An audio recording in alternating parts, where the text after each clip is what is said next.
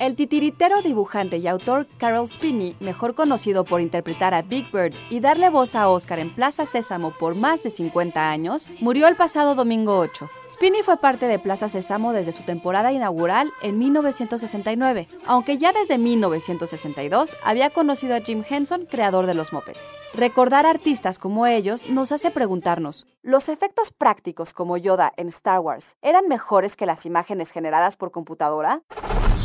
Institute.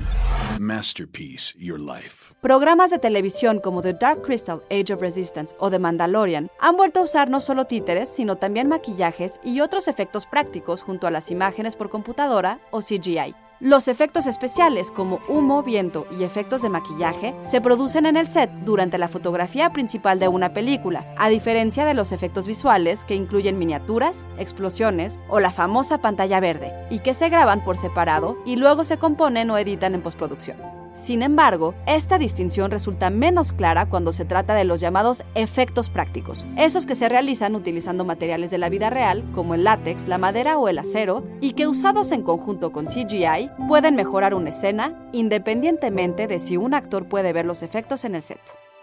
Sí, las técnicas tradicionales parecen estar de regreso, pero lo cierto es que nunca se fueron. La tecnología digital continúa evolucionando y muchos directores prefieren los efectos prácticos porque al combinarlos permiten crear efectos muy especiales. Idea original de Blanca López, guion de Antonio Camarillo. Soy Ana Goyenechea y nos escuchamos en la próxima cápsula SAE.